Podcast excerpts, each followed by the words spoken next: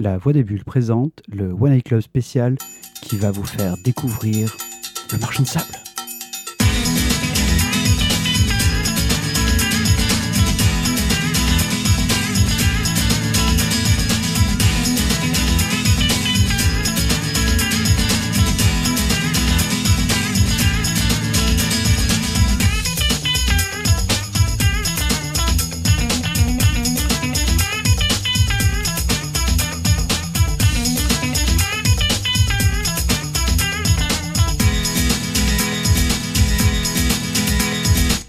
Bonjour, bonjour les amis, bonjour. Non, c'était quoi déjà la phrase? Coucou les gens, Ah, monsieur. coucou les gens, excusez-moi, voilà, je vais me faire raccord avec, euh, avec le dictateur. Coucou les gens et bienvenue donc dans cette émission spéciale où nous allons vous parler que d'une seule et unique bande dessinée. On va vous sortir un petit peu de la plage, on va vous sortir du sable, mais pas trop quand même pour que vous soyez pas euh, trop perdus. quand même. Alors du coup, on va avoir juste moi et un autre, et cet autre c'est le dictateur. Le dictateur, One Pied, Pierrick, vous pouvez m'appeler comme vous voulez. Et qui, Même c'est moi qui décide. Et tu vas nous parler de quoi? Je vais vous parler de Sandman. Parce que c'est un peu d'actualité au moment où on enregistre. Je ne sais pas du tout quand sera diffusée cette émission, c'est la surprise. Euh, mais, mais on est un peu dans l'actualité. Euh, Donc une bande dessinée euh, scénarisée par Neil Gaiman et dessinée par beaucoup de gens. J'allais dire, si je fais- là, si je fais la liste des dessinateurs, je pense que je peux, te je peux aller me faire un café, je reviens peut-être. C'est un peu ça. Peut-être deux même. On, on- on y reviendra un peu, euh, je pense. Alors, ce Sandman, comment. Tu veux nous parler de qui d'abord? Est-ce que Bah, tu veux nous parler de Neil Gaiman ou est-ce que tu veux nous faire un petit pitch? Je vais faire un petit pitch pour que vous ayez une idée de, de- de quoi parle euh, la bande dessinée.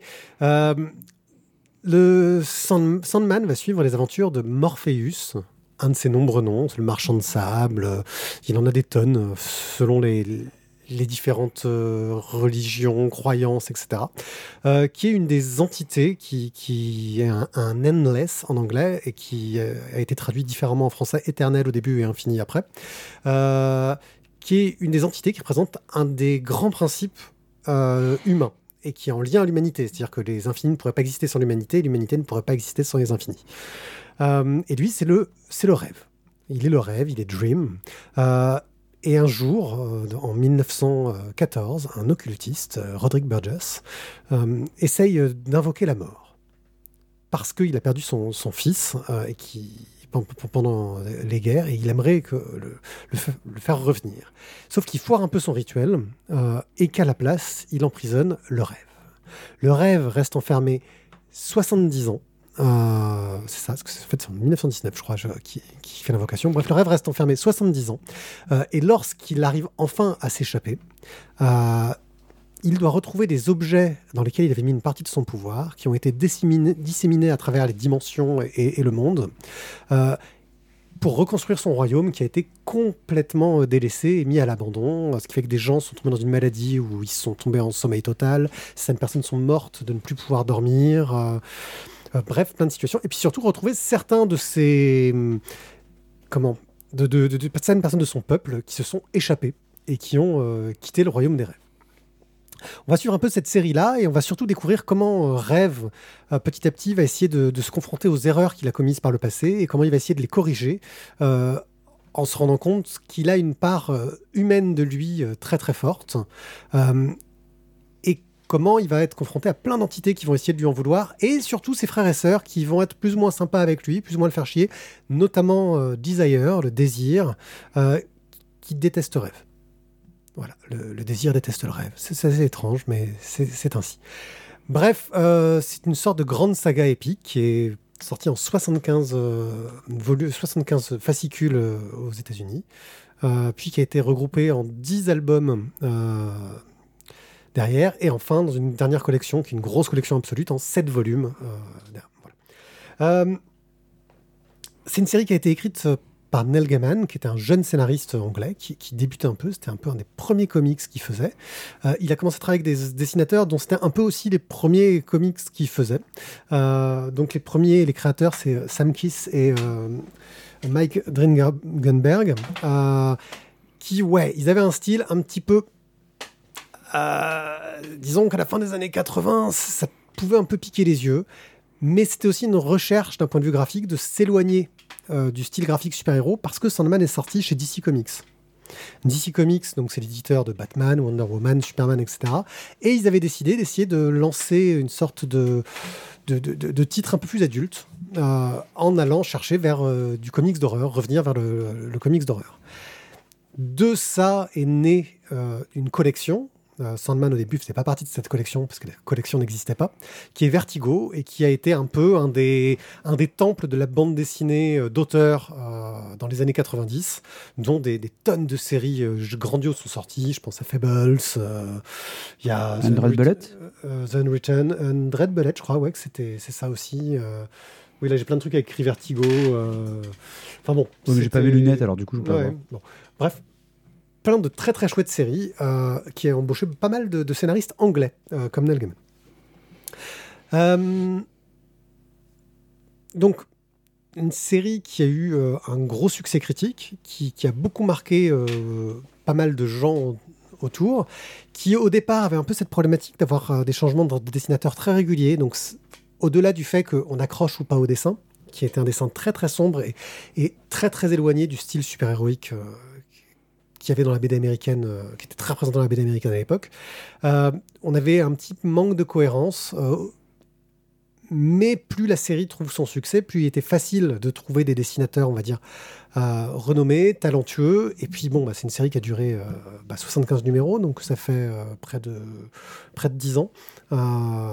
et donc, qui a eu le temps bah, d'aller vers des auteurs adaptés à, à ce qu'ils voulaient raconter. Bah, et toi, du coup, tu es tombé dedans comment? Qu'est-ce qui t'y a amené en fait? Alors moi, c'était un pote qui un jour est parti. Euh, je, vivais en Corse euh, et j'ai un pote qui, allait euh, faire un tour à Paris et il est passé dans une librairie qui s'appelait Arkham Comics, une librairie mythique de l'époque, rue Soufflot. voilà, en allant vers le Panthéon. Parce que, enfin, bah, de toute façon, il y avait plein de choses dans ce quartier qui sont sympas. Ouais, qui étaient sympas. Euh, et euh, bah, il a voulu me faire un cadeau et il a ramené un petit fascicule, euh, un, hardcover à l'époque, parce que les BD en anglais. Donc j'étais au lycée, j'avais jamais rien lu vraiment en anglais.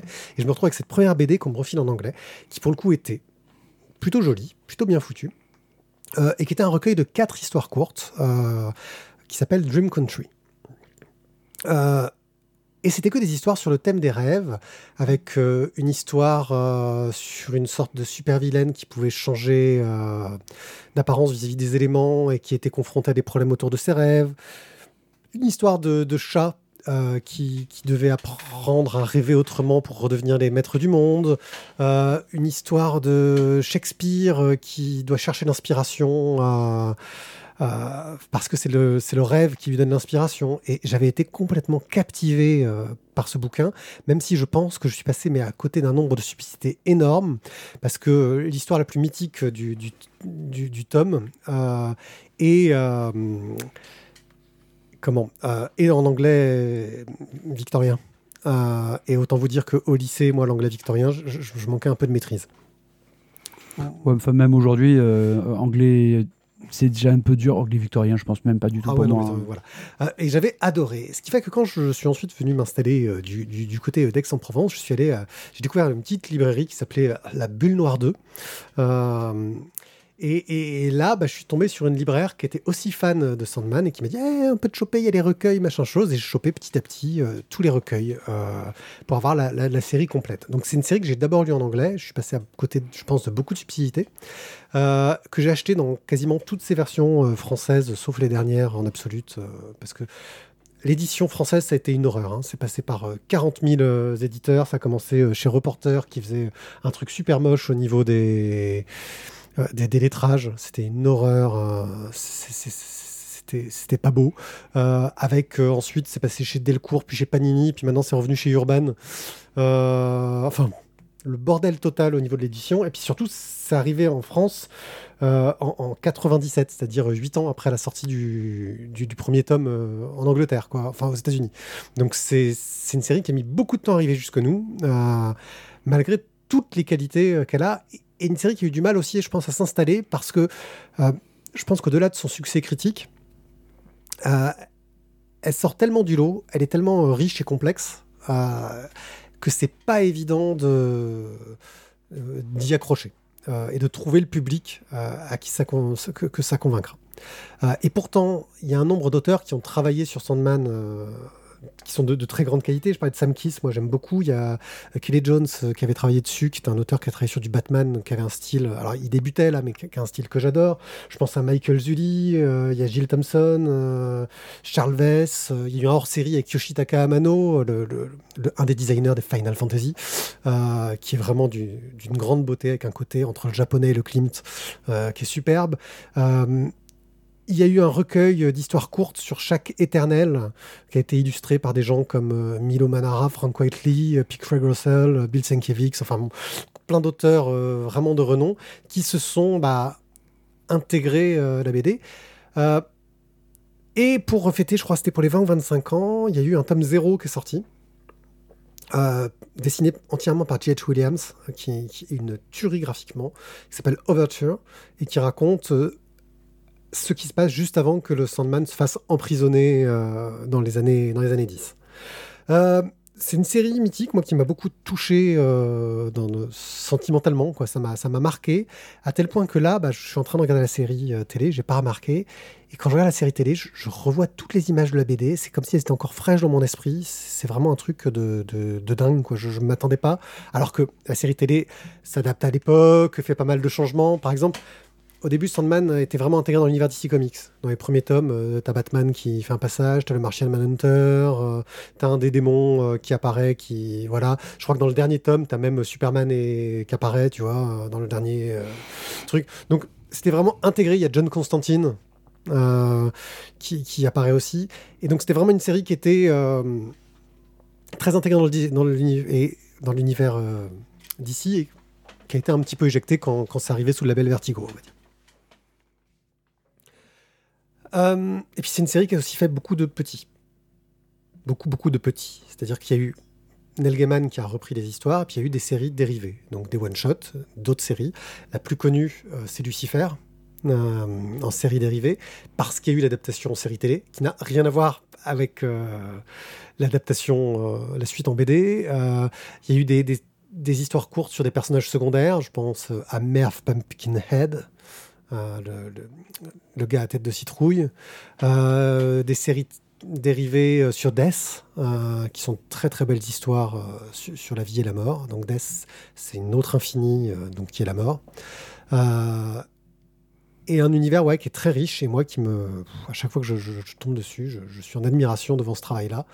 Bah, parce que ça a aussi inspiré toute une nouvelle génération d'auteurs qui s'est dit qu'on pouvait faire de la bande dessinée tout en mélangeant le côté euh, intello, mais aussi le côté divertissement. Mm. Euh, en ayant beaucoup de profondeur, tout en racontant une histoire qui soit fun à suivre et où bah, on s'inquiète pour les personnages, on s'attache à eux et on veut en apprendre plus sur comment ils vont évoluer, comment ils vont changer. Tu les as lus, toi? Euh, J'en ai lu pas mal, sur tes conseils d'ailleurs. Je, dirais que j'ai découvert Sandman grâce à toi. J'en ai lu pas mal. Après, je crois que j'ai lu en fait tout est toute la première édition que tu avais de Delcourt. Ouais. Euh, j'ai pas lu les, les Deaths. Et après, je pense que j'ai pas du tout lire non plus parce que. Oui, c'est un gros pavé. C'est un gros pavé. Et puis bon, avec voilà, comme tes lectures aussi à côté, personnel, tu te dis bon, voilà. Mais j'en ai lu quelques-uns quand même. Et je, je, je vous dirais, je crois que jusqu'au 7-8. C'est pas mal déjà. Euh, je crois que euh, il m'en manque. bah, je crois que je, les ai pas en VF, j'ai pas plus loin.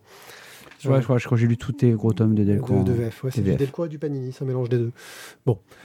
Euh, voilà, il faut savoir qu'il y a une édition recolorisée qui est sortie dans la version absolue. Les premiers tomes ont été, les premières histoires ont été recolorisées par les mêmes euh, coloristes. Euh, qui met remis au goût du jour et avec des techniques adaptées aux nouvelles techniques d'impression. Il faut savoir que dans les années, fin des années 80, les techniques d'impression de comics, c'était pas terrible et ça se ressentait sur les choix de couleurs.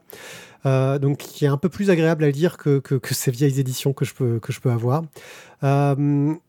Et je voudrais aussi mettre en valeur un, nom, c'est celui de Karen Berger, qui était l'éditrice de Sandman, qui a lancé Vertigo derrière et qui restait comme euh, une personnalité euh, grandiose euh, d'un point de vue au niveau de l'édition, parce qu'elle a beaucoup amené. Et enfin, je veux parler des couvertures de Dave McKean, parce que c'est le seul, en dehors du scénariste Neil Gaiman, le seul fil conducteur qui a tout le long de la série. Toutes les couvertures ont été dessinées par la même personne, qui est Dave McKean, qui est un grand ami de, de Neil Gaiman. Et, puis ça déchire, quoi. Voilà. Donc voilà, Sandman, une très très bonne série que vous pouvez retrouver en 7 tomes à l'heure actuelle en, en gros collector euh, et puis bah, en série télé sur Netflix. Alors finalement, est-ce que tu, tu conseillerais aux gens de faire la découverte exactement comme toi, c'est-à-dire par euh, euh, Dream and Country, je crois Dream Country, Dream Country est pas mal parce que c'est quatre histoires indépendantes. Mais voilà, est-ce que tu, qui- tu conseillerais de commencer ouais, par là ouais, ou de, ouais, je justement de commencer à la, à la libération de Morpheus? Je pense que Dream Country peut être un bon départ parce que c'est vraiment quatre histoires qui peuvent se lire indépendamment. Il y a quelques relations avec l'intrigue principale, mais c'est très light. Euh, c'est des sortes de respiration euh, dans, la BD qui, qui, montrent ça et qui, pour le coup, euh, ouais, c'est une sorte d'invitation à cet univers-là avec des dessinateurs différents pour chaque histoire, mais adaptés. Là autant que possible euh, au ton et ça permet de se rendre compte qu'il y a de, de- il y a une qualité d'écriture qui permet de passer outre les dessins je dirais un petit peu difficiles quand on se plonge dans les premiers ah, Les premiers, ouais, ça pique. hein. ouais ouais c'est Après, maintenant, s'ils ont été recolorisés, peut-être ça peut piquer un petit peu moins. ça pique moins j'ai j'ai Mais- revu Mais, mais le, mais le dessin, quand même, est. Et voilà, c'est c'est pas. Il y a des trucs très bien, mais il y a des trucs qui sont pas et bien. pourtant c'est des putains d'auteurs hein. tu revois des dessins récents de ces mecs là ah oui, mais, mais tu sais, quand tu débutes, tu débutes. Hein. Je suis bien d'accord. hein. Voilà. Sinon, si on aime l'univers de Sandman, les, histoires de Death euh, sont plutôt pas mal. Il y a un intégral qui est sorti aussi chez Urban Comics sur euh, que les histoires autour de, de Death, qui, est plutôt euh, très bel intégral encore et qui, vaut le coup. Donc voilà, Sandman. Eh ben écoute, merci beaucoup pour cette présentation, découverte de tes, de tes petits plaisirs, de tes petits bonheurs. Euh, on, va, on va se retrouver encore, je crois, pour d'autres pour d'autres présentations comme ça en, en- en édition spéciale, Ouais, des Integral. où on parle que d'un seul et unique auteur, série. Ouais, auteur, série. Auteur série. Ouais, parce qu'on pourra pas dire que c'est qu'une série ou que c'est qu'un auteur. Mais bon. Ouais, Ok. voilà. Et puis bah, on est sur la voie des bulles.fr hein, Toujours. toutes les infos, pour euh, nous donner des sous sur Tipeee et la totale. Quoi. Hein, Ouais. On passe les détails. C'est ça. On va, on va aussi faire, on, on va rajouter plein de trucs. On va faire des sous-bocs, on va faire des, des porte-clés, des magnettes. Non. Non, on est, mais on n'est pas à la Firo du On va faire des vinyles. Ouais. Ah, On va faire des vinyles nous aussi. Ouais, c'est ça, mais on n'a pas de chanson. Putain. Euh, ah, vinyle des chansons de, de, de Tizak. Ah ouais. Ah, A cappella et tout, ça va être super. Ah, ça- au top. Merci à tous. Ciao. À bientôt.